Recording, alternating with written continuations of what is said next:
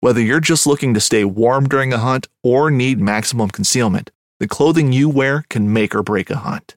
At MidwayUSA.com, we understand hunting clothing has come a long way with more meticulously crafted camo patterns, advanced scent control technologies, and weatherproof options to withstand the elements. Hunters have to wait until their favorite season, but shouldn't wait on gear, which is why Midway USA offers super fast shipping. When you're ready for your next system, log on to MidwayUSA.com. This upcoming concert season will be all about the boots, and Tecovas is your stop for the best in Western style. Tecovas has seasonal and limited edition offerings this spring and summer, including men's and women's boots, apparel, hats, bags, and more. All Tecovas boots are made by hand in a time honored tradition with timeless styles that are always on trend. And Tecovas has first wear comfort with little to no break in period. It's hard to find this level of comfort paired with this level of style. Stop by your local Tecova store, have a complimentary drink or two, that's WCB style, and shop new styles. The smell of fresh leather and friendly staff are at your service. Many stores even have leather custom branding to make your boots truly personalized. And with regular live music and events, there's no in store experience like it. If you can't make it into a store, just visit tecovas.com. That's T E C O V A S.com. They offer free shipping on all boots, as well as free returns and exchanges, and ship right to your door. Go to tecovas.com and find your new favorite pair of boots today. You know when you have one of those conversations that just just sort of seats home what you do and why you do it. This is one of them. Calvin Cottar is a tourism guide in Kenya. Doesn't hunt, used to hunt, but is sort of thinking about wildlife conservation in Kenya about like how can we actually do it? And I think hunting is a tool for wildlife conservation, ecotourism is a tool for wildlife conservation. They're not mutually exclusive. And this is the conversation I have with Calvin. What you don't know is that Calvin was a part of the team with Robin Hurt way back in the day that created this film that I might have talked about before called In the Blood. In the Blood, essentially, I watched as a 16 year old boy probably a hundred times and was essentially the inspiration for Blood Origins. So being able to talk to Calvin, and I only realized this at the end of the podcast, being able to talk to Calvin was surreal, number one. Number two, absolutely fascinating because he's he's been through a change of when hunting was allowed to when it was banned and to now figuring out what and how to conserve wildlife in a place like Kenya.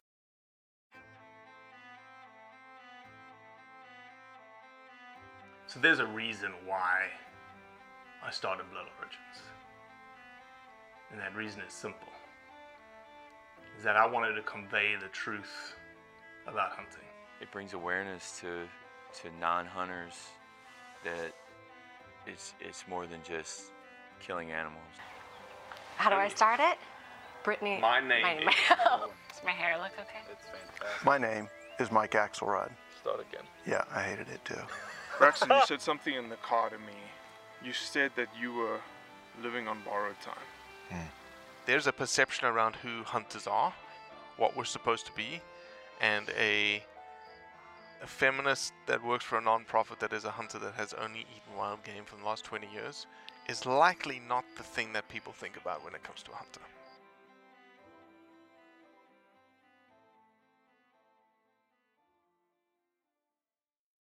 Man, I'm good. I'm good. I'm always uh you know, it's funny, uh, this world, this it's smaller than you think, right, Calvin? Definitely. How is it that you and I get to speak on over the internet? Or, you know, whatever it is. Where are you right now? You still I'm actually in in Norway? Norway. I'm in the mountains in Norway. Uh, I'm here. Uh, I've got my my lady friend is here, Maria, and my son is also here, and he's uh, he's setting up his his life here. So, uh, yep. But uh, I'm on my way to the states actually for some tourism marketing stuff. Fantastic. Yep, and then back back in November. Fantastic. Back to, Back to Kenya, Kenya. in November. Kenya. Well, Calvin Cottar, um, a friend of ours, mutual friend of ours, put us together. And um, he, I said to him, I said, "Man, you need to come on my podcast." And he said, "No, no, no, no, no, no, no, no. Calvin Cottar is much better to, to come on your podcast." I was like, "Okay, look, I'll, I'll, take anyone you can hand me." Well, um, Calvin Cottar, welcome to the Blood Origins podcast.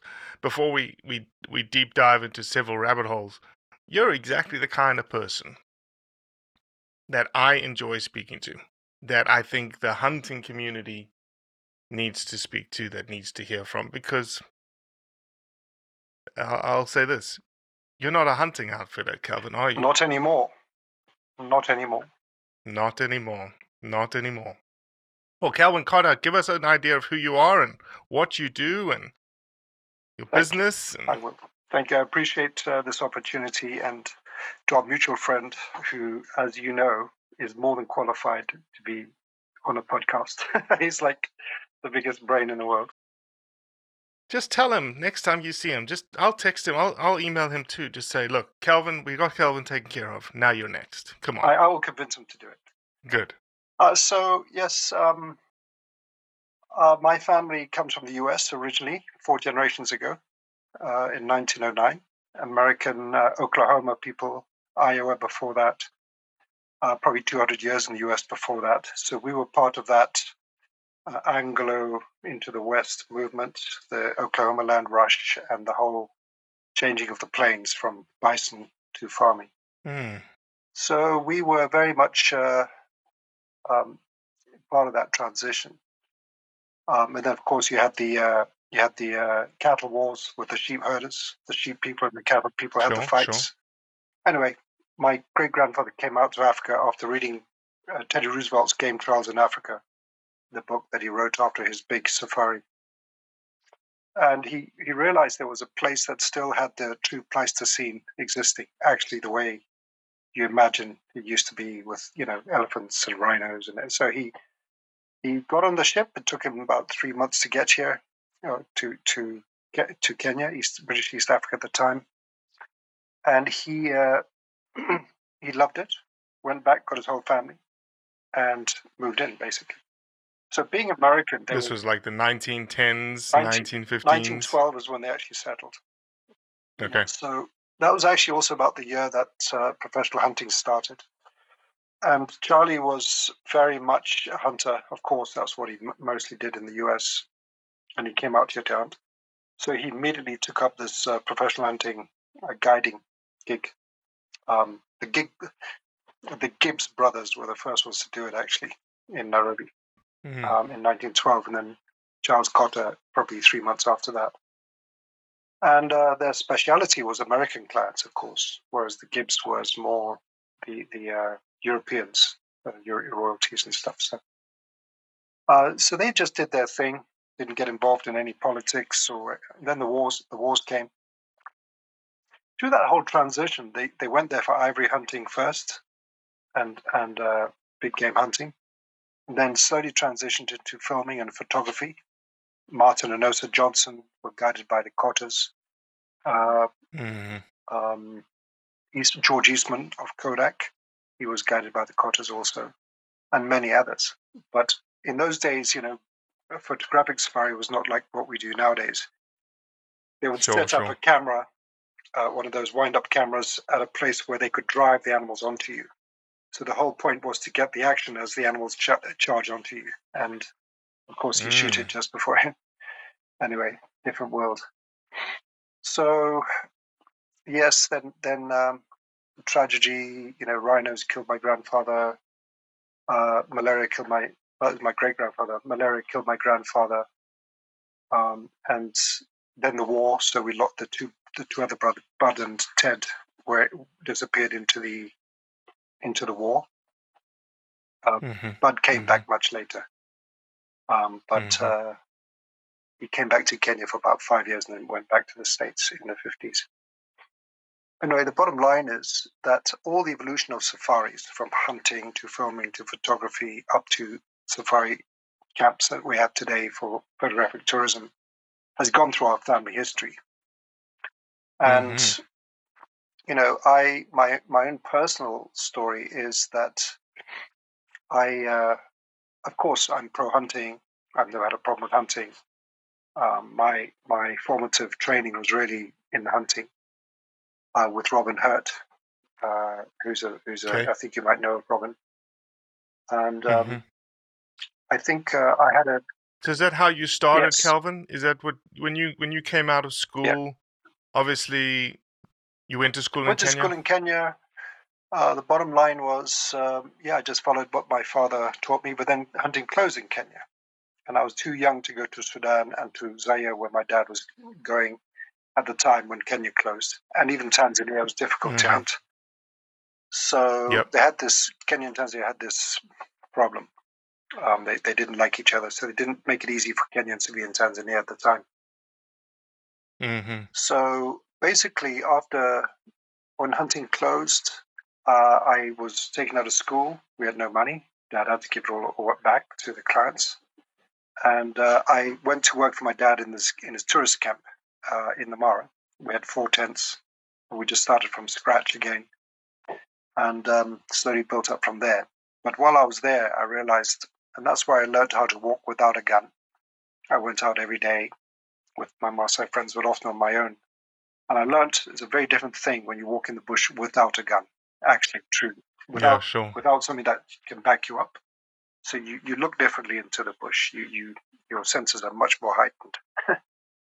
uh, Mhm. So that was one thing I learned, and then I decided at about eight, 18 years old to go to Robin, Robin Hurt, and try try the hunting. So I did that for about five years, and that I enjoyed it a lot. But I realized there was a discrepancy.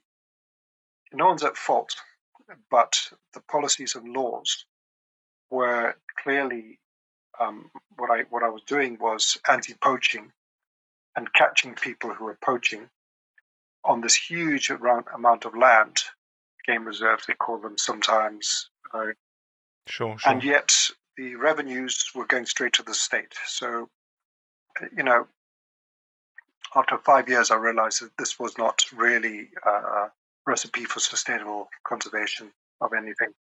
So Mhm. anyway, about the time of Richard Leakey coming in as the director of Kenya Wildlife Service, I came right. back to Kenya and I started a wildlife management company to take advantage, but to to take up that opportunity that Richard Leakey was bringing in with the user rights program. The user rights program was an attempt to monetize wildlife, but not too much, just enough to offset the costs. So we were not allowed to trophy hunt um, and to sell items finished tanned in Kenya, but we could market them, unta- you know, just just raw, raw salted to Botswana, and so the skins Mhm. all went to Botswana. That was in the mid '90s. So So that so hold on, let me let me Yeah. take a step back. So people were utilizing wildlife in Yeah. Kenya, just not in a trophy hunting oh, sense. the '90s, yeah. There, there were many attempts at doing this, uh, and this was always seen as a by uh, by the proponents and the and the and the and the opposition that this was the first step to trophy hunting. So there was Mhm. resistance from day one, of course. But you know what we, what I've sure. understood and, and what is clear is if you if you if you disincentivize landowners from having wildlife on the land, they will take it off to put something else on that has more incentive to keep. So it might Is that what you do, is that what you've seen in Kenya, course, Calvin? yeah. Like, Yeah. you know, Kenya's lost over 80% of its wildlife uh, in the last uh, 40 years as a direct result of, of wildlife having no value. Now, I'll come to something that's happened recently, which is of much more importance to, I think, even the Southern Africans need to really understand what's happening here. mm, Um, the, the opportunity that this brought us was in the absence of hunting and this old cliche of, you know, wildlife is like a Rembrandt painting walking around worth millions of dollars to someone, but not to the person who suffers its cost. It's to someone. And what the industry has done generally in hunting and including in, also in tourism is the worst kind of uh, um, the assumption that trickle down economics works. It, it, it is the exact opposite. All the money is kept up at the top and nothing comes down to the Yep. bottom. And that is crystal clear. yep. So who's at fault for that? Well, the policies were set by the British uh, um, legal system being brought over, royal game, state ownership, all of that. and the, mm-hmm. the African states don't want to let go of that um, control, the opportunity that they catch the money at source. But they also, you know, the people in government also have investments in tourism and in other countries in, in hunting um, to capture it at that side as well. But it doesn't just it doesn't get down effectively. But we can talk more about that. I think it is changing um, because it has to change. So when when I when I was working with Richard Leakey, um, sorry, I did the wildlife management company. I saw a lot of problems there, mm-hmm. and then I mm-hmm. proposed to him. I said, Richard, why don't we start? And you, let me come and help you with setting up this this uh, model. And so we decided I, would join him on a consultancy, uh, and it was an ongoing consultancy that was specifically uh, to generate the wildlife district wildlife forums. So when you hear of Laikipia Wildlife Forum, that was myself, uh, a fellow called Stanley um, from Machakos, and Grace Luciola of KWS. We brought it to these to these farmers there to start that uh, forum, which is basically the okay. first step in devolution. Uh, so basically, the idea would be that like KWS would Kenya Wildlife Service would devolve the user rights to an area association or forum if the landowners themselves met the minimum requirements but was monitored by their own by their own members. So we didn't okay. have to KWS didn't have to come and punish one individual, but would just come and say to the collective, look, this guy's not doing well, help him. Or you know how to help him. Okay. Correct. So yeah, yeah, yeah. Because there's always this imbalance of um, the people who know how to do this best, as in ranching for wildlife, are going to be people who understand the abstract value, the Rembrandt monetary mm-hmm. value. Mm-hmm. And the people who don't know how mm-hmm. to do this are the poor people who don't understand that value because they've never seen it in their lives. It doesn't exist. Why would they think that a impala is worth more than a herd of goats? That it's the same yeah. weight and protein. I mean, how can it be? Not the same, but almost. Um, so it, it did. Uh, what I'm trying to say is there's inequity there, and uh, the the attempt was to try to get the uh, the big white ranchers to help the poorer African ranchers to come up and have benefits as well. That was a long process. Anyway, it didn't work out, and then um, had his crash. Meanwhile, I was also doing um, elephant uh, problem animal control, developing their training with Danny Woodley and Colin Frankham, and that was a that gave me a whole insight onto what's really happening with elephants in Kenya. And anyway, after Leakey went from KWS, there were six or seven new directors, all of them ex IFAW animal rights employees or mm-hmm. directors mm. that have come straight into KWS. So it had very much gone that way.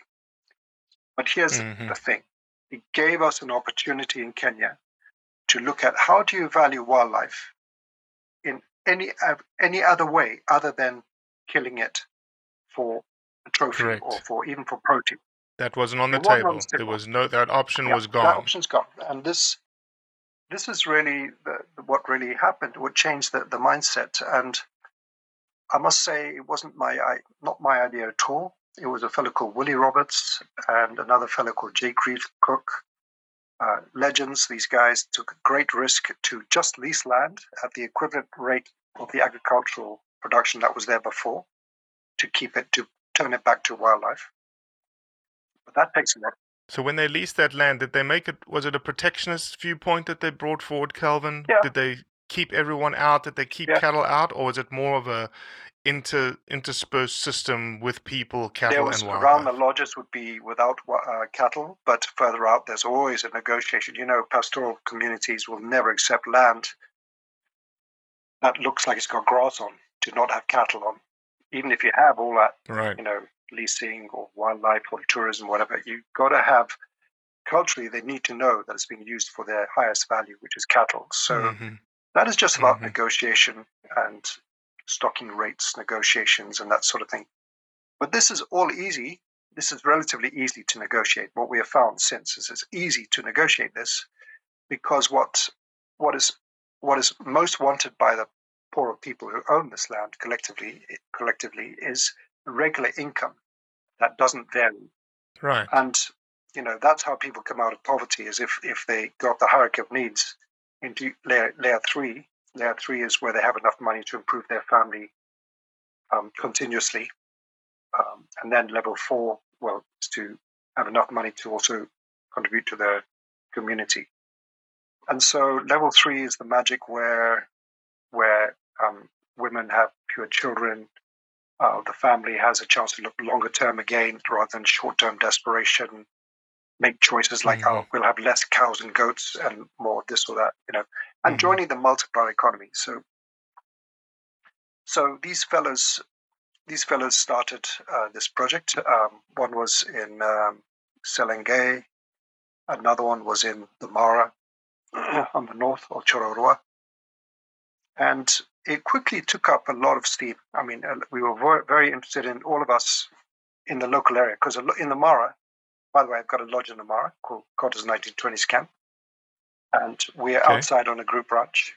And we're one of, uh, there's about 270 lodges in the Mara Reserve and environs now. It's very, very over congested. Yeah. But Yeah, I've seen the videos of the 60 Land Rovers on the riverbank and whatnot, hustling and bustling and whatnot. Well, there's hope though. It's come, we- we have a new government Right. who maybe will change this. But so of all those, there's only uh, about 47 that is it 47, 48 that lease land as part of their basic costs. It- It's it's part of their the primary costs of operations. Okay, so so that I'm I'm understanding, everyone listening is Yes. understanding. So in the Mara, the Mara is that for everyone's edification, the Mara is a national park in Kenya, Oh yeah, it's a national reserve actually, but yeah, state land, national reserve. and it's uh, And those lodges, 200, you said 270, there's 270 lodges in Mara, of which the vast majority, except the 46, does the government say you can you can build a camp here? Oh no no. Um, there's no. If, you can cut a deal with the landowners, you can build it anywhere. So some are inside the reserve, Oh, so the government's out of Yeah. it. This it's all tied to the tribal lands. some are outside, and some are in. So if it's inside the game reserve, then there's the challenge of well, there is a moratorium on development, but somehow the big the big boys get their new lodges in. Like, uh, can I can I stop that? Don't worry, we've been to court. We tried to. We did stop one big one, but then ten more have come in since. But Mhm. so the future of high-end tourism in Kenya and in, in the Mara will be more and more these conservancies through leased conservancy outside, where we can control the the uh, more the experience of the client and also, you know, the the, uh, the wildlife, what's happening there. And this is why this is the quid pro Mhm. quo of leasing the land. We have a bit more control on the activities on the land, but it's very difficult Mhm. because you're dealing with thousands of Maasai landowners. And so the whole theory of change to get them to understand that this is a way forward rather than just fencing and farming. Um, And because that land is, considering the price of wheat right now, it's probably three times more viable under wheat than it is Sure. under any tourism right now. Sure. So, so there's there's a lot of evidence to show that going back to the abstractive, extractive nature of tourism generally. You know, the African Leadership University did a study of the state of wildlife in Kenya. I think it, it was produced in 2020, COVID year, and uh, it showed that the gross revenues earned from tourism in Kenya was one 1.08 billion in in 2019, and only 1.1 percent went to landowners with with uh, wildlife, and 70 percent of Kenya's wildlife is outside of protected areas, as in national parks and reserves. So 70 percent is on private community lands, and they only get 1.1 percent of the revenues. So Wow. it's a very big Wow. uh, uh, uh, problem. So it's essentially the same. It's the same. If I had to, if maybe you know this, and I'm preaching to the choir here, but I think one of the biggest black marks against hunting as a resource use, as a land use in Africa, is exactly what you just said. The money never hits the people. Um, or if it does, nobody's willing to show it. Well, There's a couple of things I'll say there. that hunting is far better than tourism in this. Tourism is very much more concentrated. Hunting needs a lot more space. There's Mhm. always more. There's always more community involvement. Uh, Tanzania's the worst, frankly. But if you go down to Namibia, it's the best, where it's the land is owned by the communities and they are the ones. So, so it all comes down and it justifies 95% of their conservancies. It, it pays for it, frankly. Mhm. So, for me, Mhm. it's a wonderful tool, but there's a bigger problem with hunting, and uh, it's a two. I'd say it's a, a twofold thing, really. Number one is the voting demographic in the market countries is changing to not. They do not want this. They want to stop importing of lion trophies, of leopard trophies. We've seen this all over now. And Yep, yep. it doesn't matter what the state policy is like in Namibia. You can have the best conservation policy, which which revolves around hunting, but if if clients can't take their trophies home, there ain't no money. It ain't gonna happen. Sure. So, so we have to all have to think twice, and I think there's an opportunity, in my view. You know, I think both sides put too much money into justifying the position that this is the only way. The antis say, Right. well, this is the only way, but they put too much money against hunting. Whereas Mhm. if both parties came and said, look, okay, if it was a level playing field and a country like Kenya was to allow uh, landowners to own the wildlife and free bidding come along, come, you know, be, be, be allowed so that the highest bidder can lease that land on a per hectare per year basis, not, not the price of a buffalo, but per hectare per, per year basis or per acre per Mhm. year basis. And you'll, you'll see the you'll see the um, anti-hunting NGOs, the, the bingos. I mean, each of them are worth, the five of them are worth a billion each a year. So there's plenty of money. there. Sure, of course. Yeah, yeah. Would probably put money into leasing land. And Mhm. currently they're adverse to it. They, they don't like doing Why why are they adver- adverse to that? You would think that, that that would be like the primary Yeah. objective of them to Well- you've got so much money, go ahead and lease up as much land as you can to protect wildlife. Well, when I look at myself, um, I I know my, my business requires I have no choice but to lease the land. They have donors Correct. who are saying, well, conditional. The donor conditions are a big problem for the bingos, where the donor will say, well, I want to save all the baby giraffes. So you have to show me how exactly my money is going to save Mm. those baby giraffes. So now the bingos are, are, are struggling to basically, well, does leasing land save all the baby giraffe, or should they have an orphanage instead, where physically you can go and see a baby giraffe? Mhm. So what is what is missing here is that the understanding that the the lowest, com- uh, let me say, the, the best buck you can spend in conservation today is just securing land, whether it's got a giraffe on it or not. They may come back, or you can bring them back. And if you do an incentivized model of leasing, whereby if there are giraffe or rhino or lion, that there's an even higher um, per hectare per year rate. This could make a big difference in how uh, in how local people view biodiversity. Biodiversity right now is in Africa is is something to be taken out of the way because it competes and it takes space. It competes with anything you're trying to do, whether it's cows or maize, or it takes space. The light, you know, trees. They, they cut trees down because they need the, the light to get to the maize. So they take the forest down. Sure, sure. And you know, it's, the problem is it's not their fault. Our policymakers have not given them the exact uh, right policies to work with.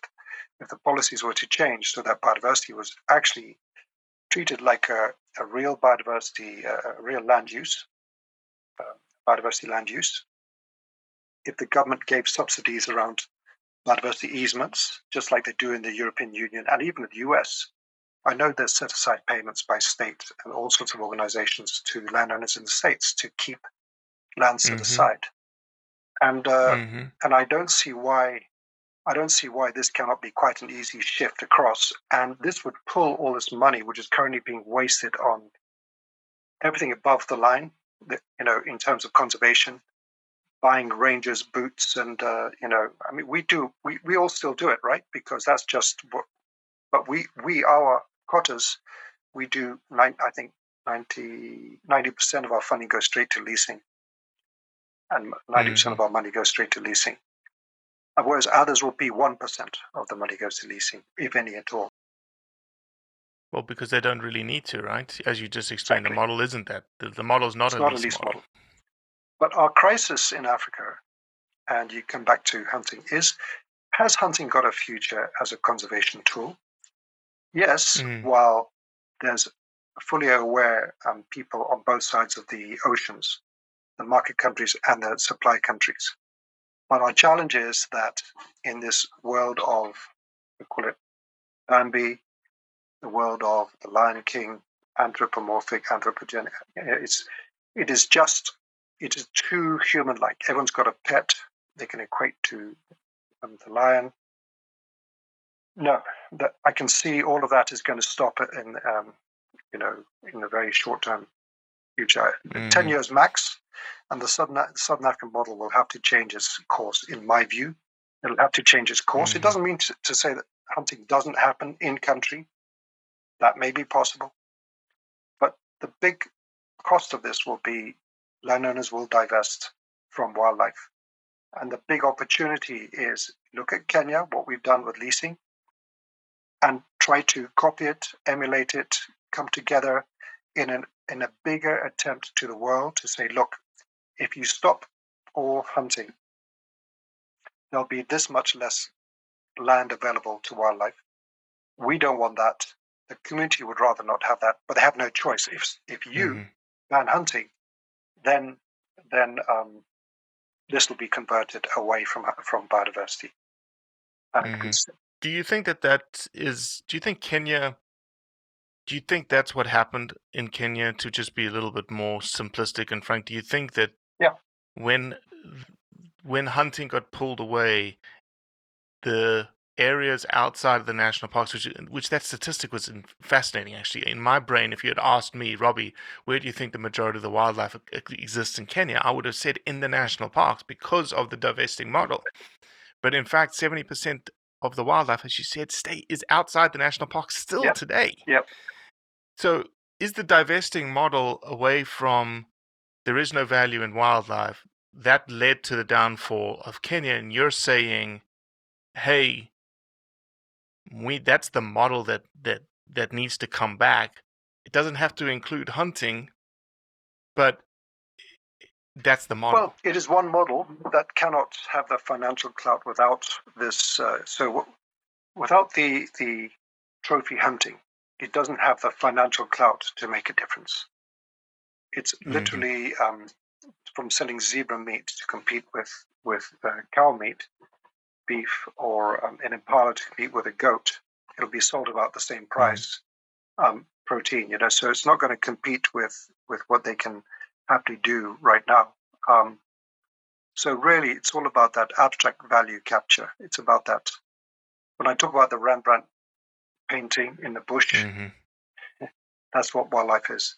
It's only really usable as a Right. roof in the rain, and the colors will drip off. It's such a great example because that Rembrandt does is valued so differently to so many different people and and again that's one of the big sticks that gets sort of smashed over the hunter's head right is that this big american uh-huh. values Yes, that wildlife as a rembrandt right and is willing to pay the price of the rembrandt versus internal the person on the ground goes i didn't even know what a rembrandt is and I'd, I'd replace that rembrandt with my kid's comic book scratch Yeah. doodle because to me it's Exactly. the same and yet that, and yet that wildlife that has so much value to someone out there, it is actually causing conflict and pain, killing people, eating crops, or killing cows, or you know, Mm. it's a direct impact on the local people.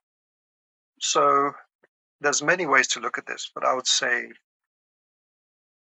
you don't need to teach people much. You just need to give them the right policies. And the right policies are localize ownership, in my view, open the doors to anyone who wants to do what they want on that land if that's the way it's going to justify wildlife, let it be.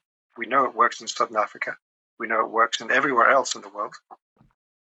Um, and yet, uh, at the same time, if you want to get the big bingos to the, the big wildlife NGOs to pull finger, they will have to come and compete directly to stop it.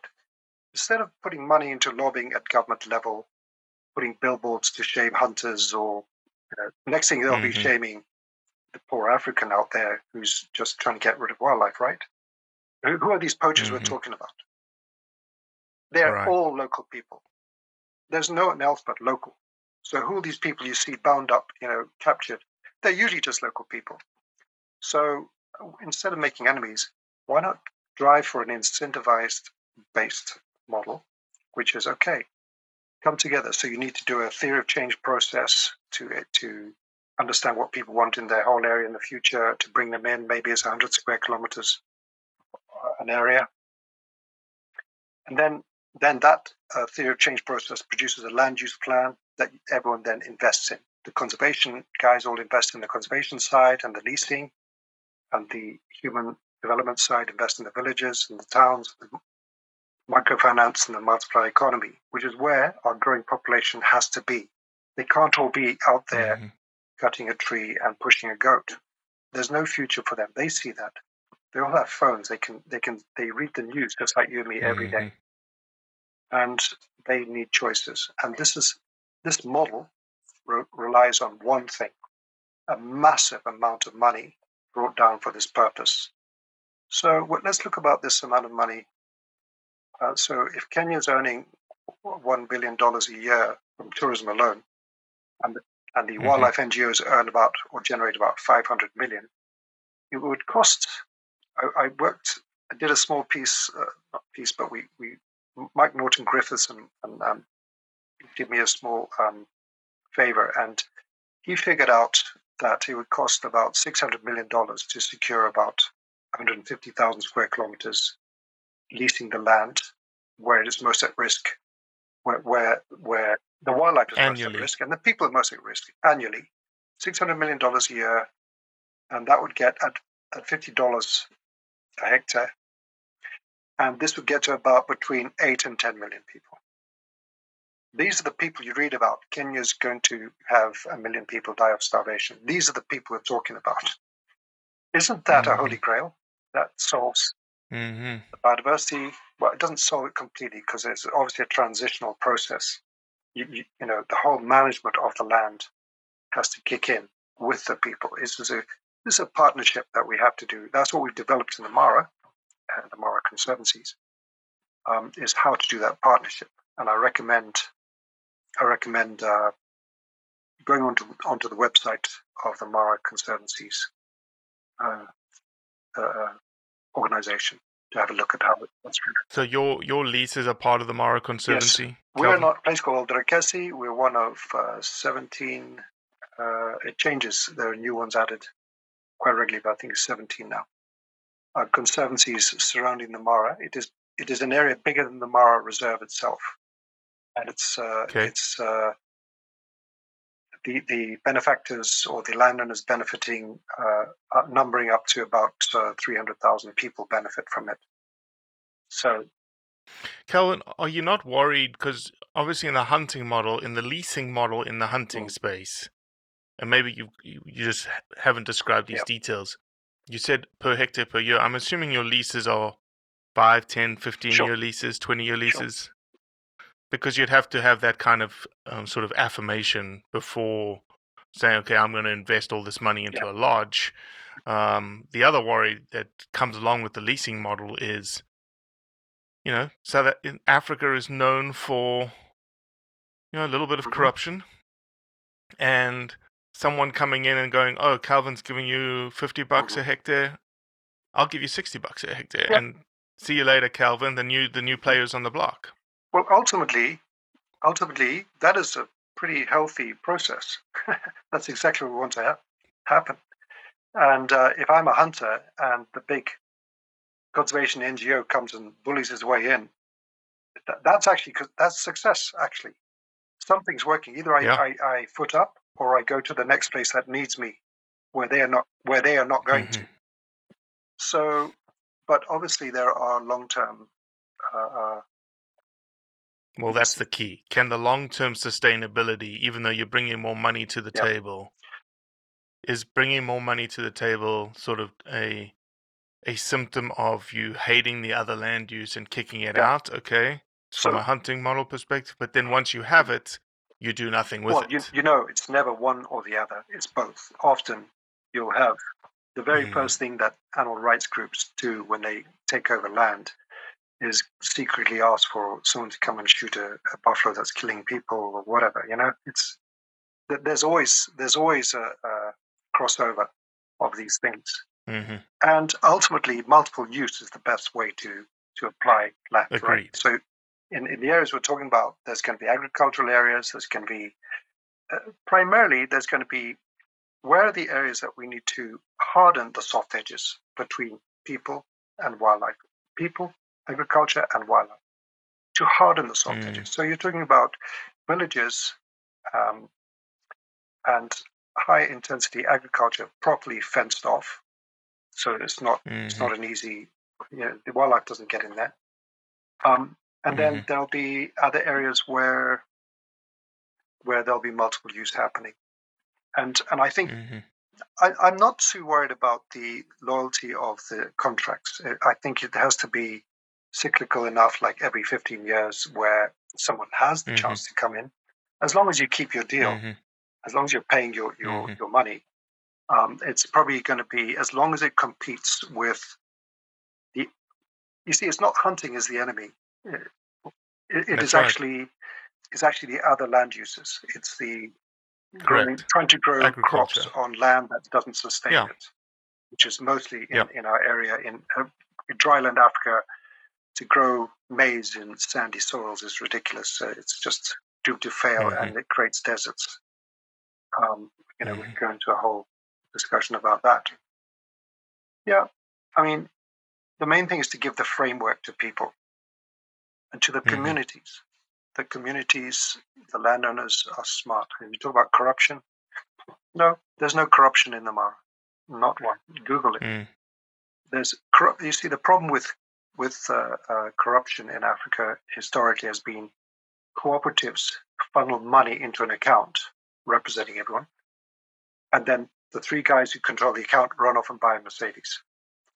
But in Mhm. our model, it's straight up directly from the from the lessee to the lessor by M-Pesa phone banking. So there's no funneling of the money. The agreements are Gotcha. made by the committees that we work with together. So each conservancy has its own committee. They negotiate. They do their thing. But the money's not funneling into the No. committee. Never, no. Gotcha. So that's the key. No, Mhm. it's it's a journey we're on, and Kenya. I, I do recommend strongly that the Southern Africans look carefully at what is happening because we're we know exactly what's going to happen to your wildlife when hunting is stopped. When you can't sell a lion anymore, you can't sell. Mhm. You know, when you can't sell that big buffalo anymore, um, you have to divest. So Calvin, what would you recommend? What would you if you had if you had the, the, the magic wand, you're the wizard of the world here, and what what would you recommend to the hunting fraternity? Hey, you're on a path right now that I see that could very much land up where we were in 1977 in Kenya. What do we need to do? What would you recommend? What do you think would be something that could stem the tide, if Yeah. not turn it completely? The most important thing to do is collect your data. Stop fighting. Collect your data. What is the consequence of completely stopping hunting over a period of time in South Africa?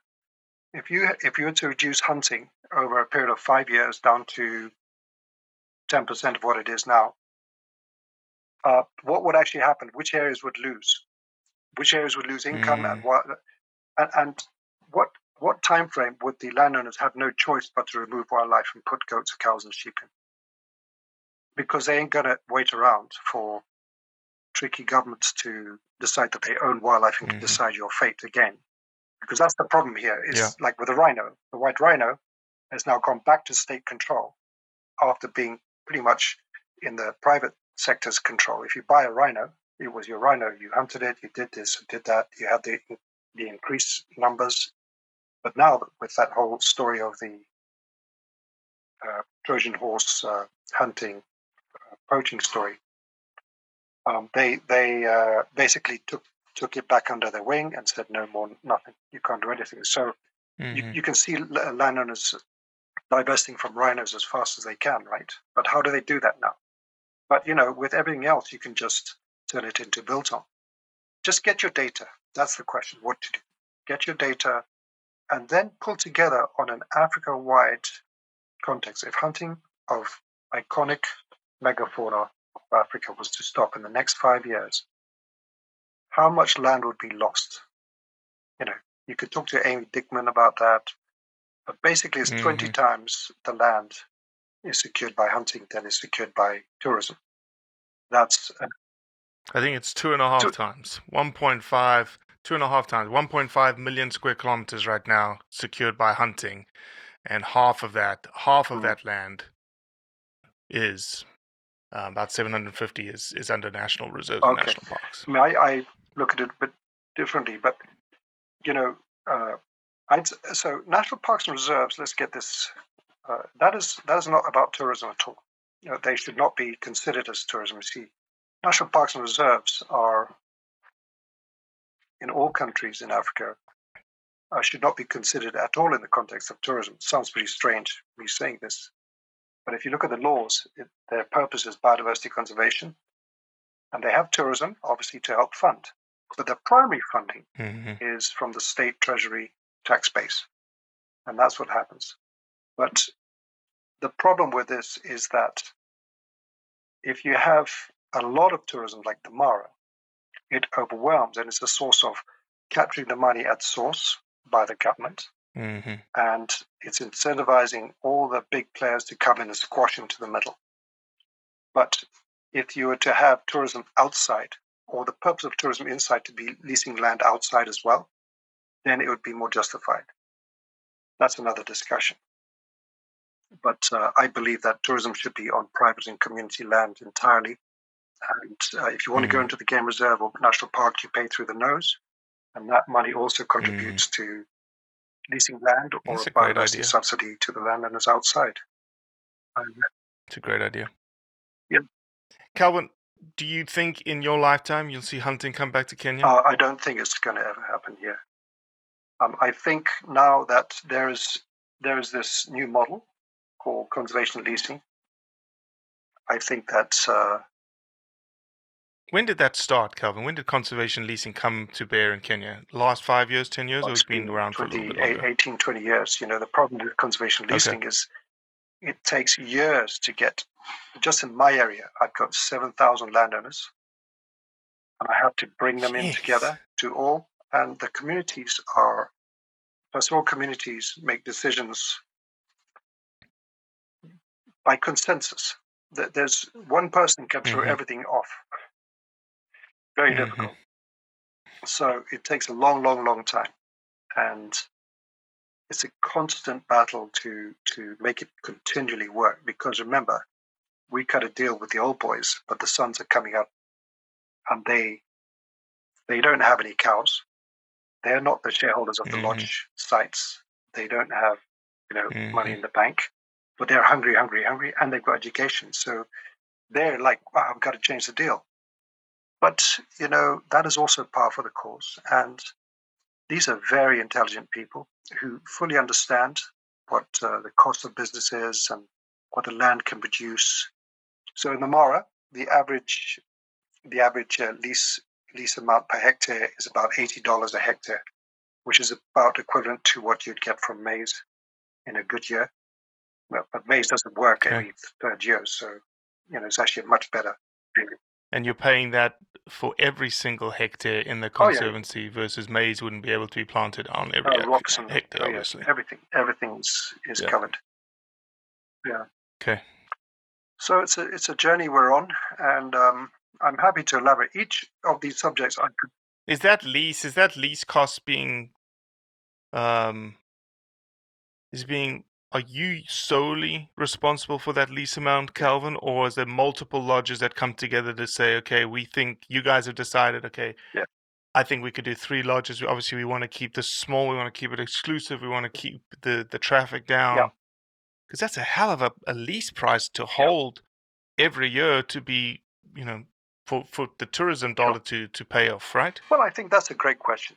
Um, and the answer is the more privacy you you require, the more you better be on your own, and you just put more money on it, uh, put more money down, and that's what we have done. Although we do have mobile tourism partners in the area, we've got actually another tourism partner outside the first phase of conservancy. He's in the second phase, which is going to be coming up in the next couple of years, we hope. So the answer is yes, it, it is a lot of money, but if you consider what tourism makes and can be can make the investor, it, is it is a small price to pay, and uh, Mm. you know there's there's uh, there's a lot of in my view there's a case to be had for all tourism lodges and even the selling chain. The agents should be putting twenty percent of their net profits back in towards leasing, uh, if not Mhm. in advance. So some lodges are doing some lodges are doing 21, 22, 23% of their revenues, their gross revenues into leasing. We're doing about 15, 16. Um, and I Mhm. can see that increasing up to up to 20 soon. Um, Mhm. But if you consider that um, we are selling the nature, we're, we're creating, we're, we're accessing this abstract value. Of course. And we, Exactly. if we're not bringing it down to secure that same nature that we're, you know, glorifying in, then we are our own worst enemies.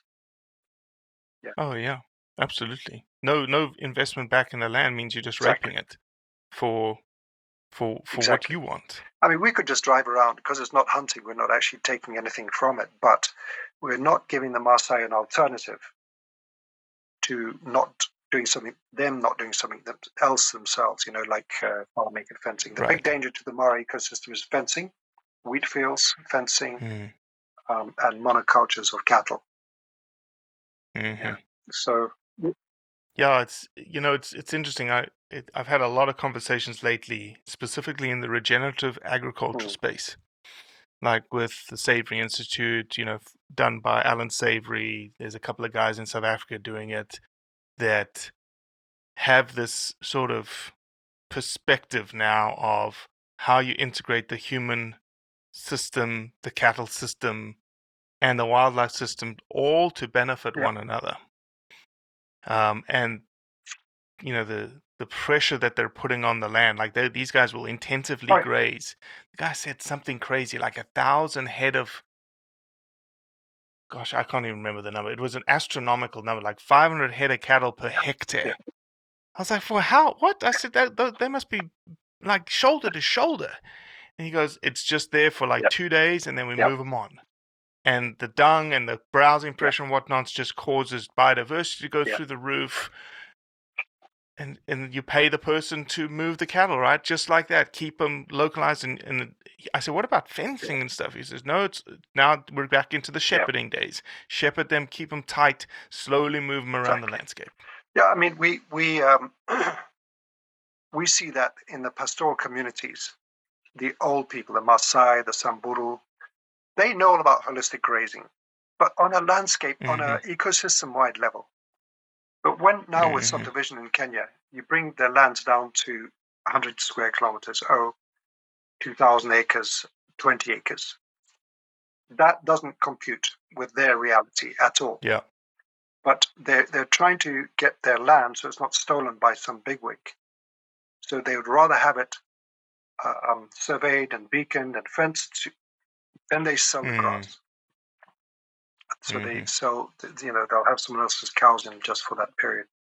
It, it's a, uh, for sure, holistic grazing has a place in all of this. And for our little conservancy, our next plan is to have a, a conservancy herd of high grade cattle that we'll do rotational grazing and manage it just like that.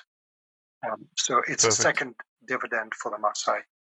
We we also one of the big uh, developments or interesting ideas we're looking at is this idea of collective benefit and liability.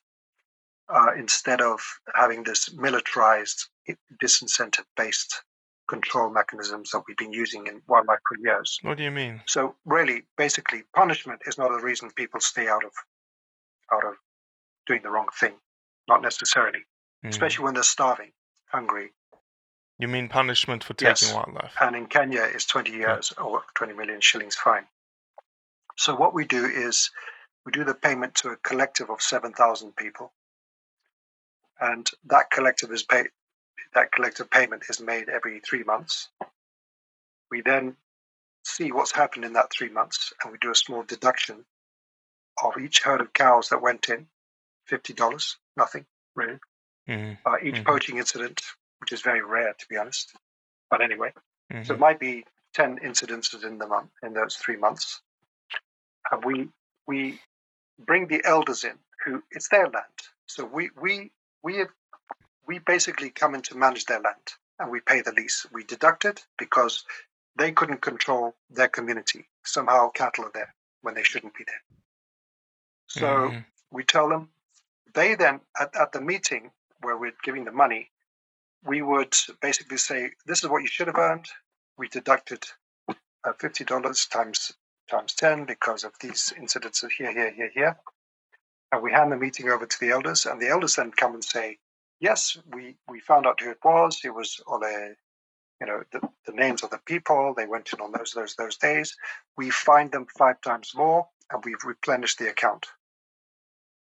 So what you have is a is a distancing of the punitive side of it from of, of controlling negative activities inside the conservancy, back straight back to the social structure of their own community and their own agreed Mhm. leaders. Community It's not me, a, a, another white guy. We've got to de-racialize this whole right. conservation story. It is not about Mhm. us.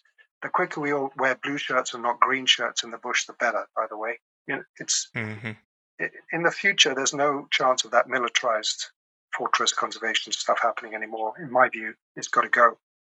And we've got to have these sort of social control, their own methodology of social control, their own village social control working so that we can positively politicize wildlife and biodiversity.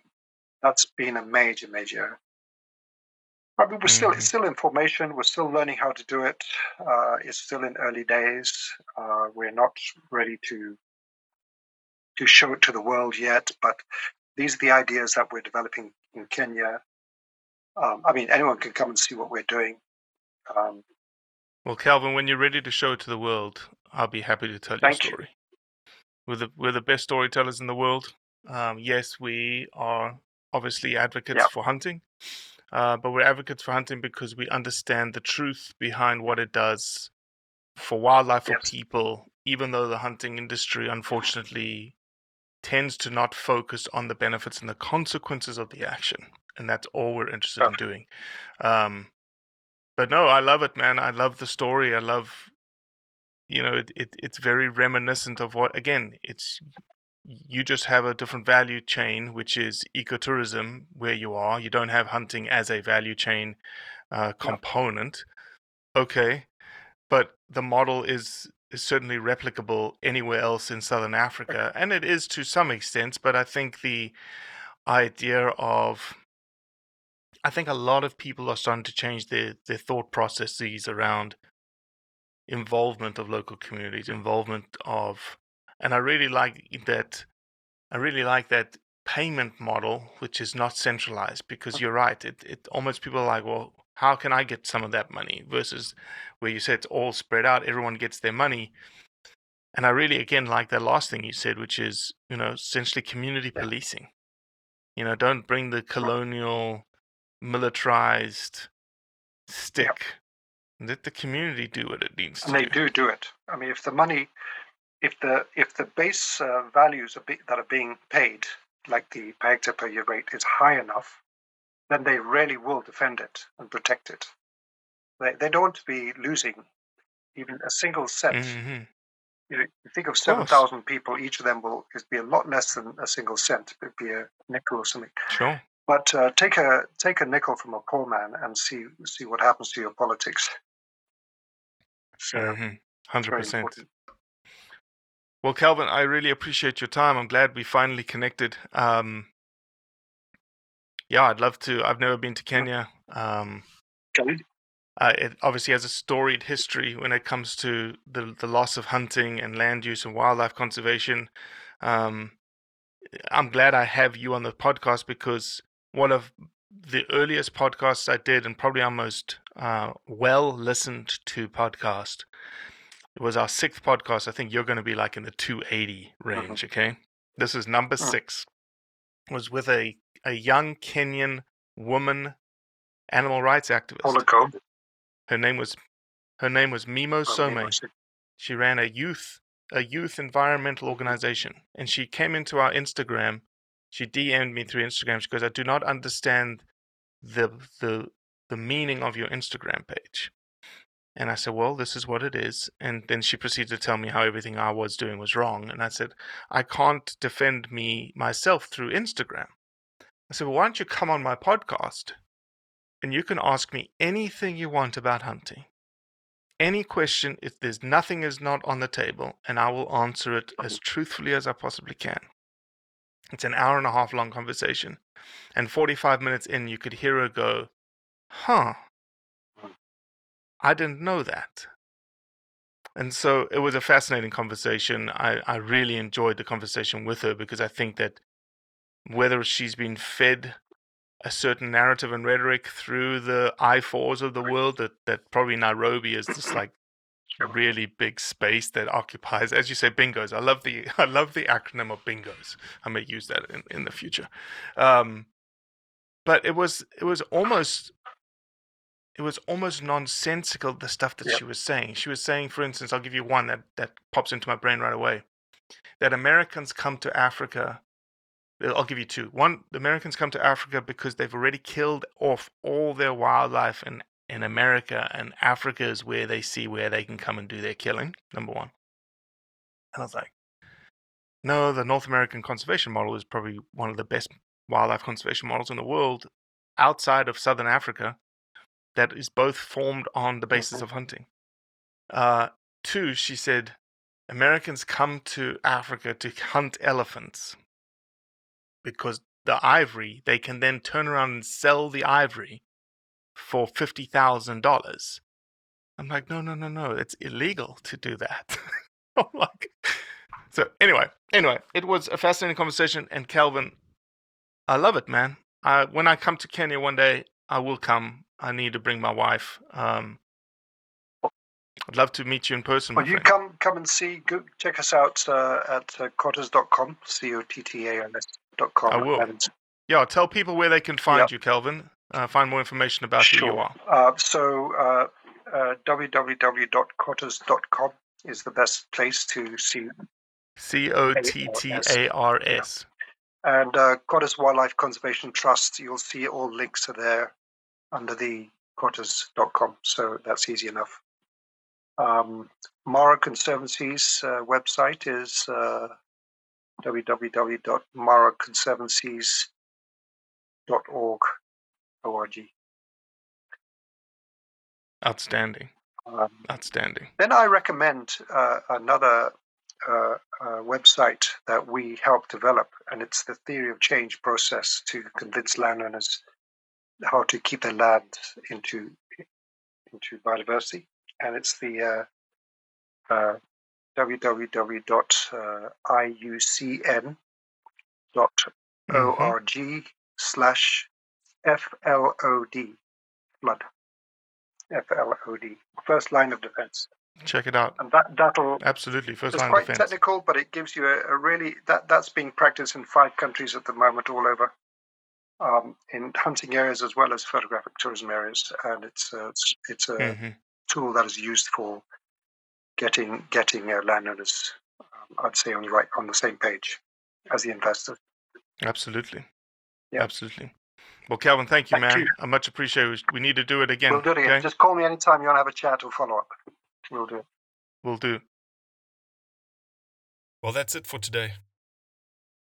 I appreciate you listening, as always. leave a review, share it with your friends, and most importantly, do what's right to convey the truth around hunting. A life that has the stories to back it. A life to be proud of. It's a Winchester life. Yeah, baby. 6-8 Western. Oh, mule deer, baby, right there. Tune in every Tuesday at 7 p.m. Eastern on Waypoint TV.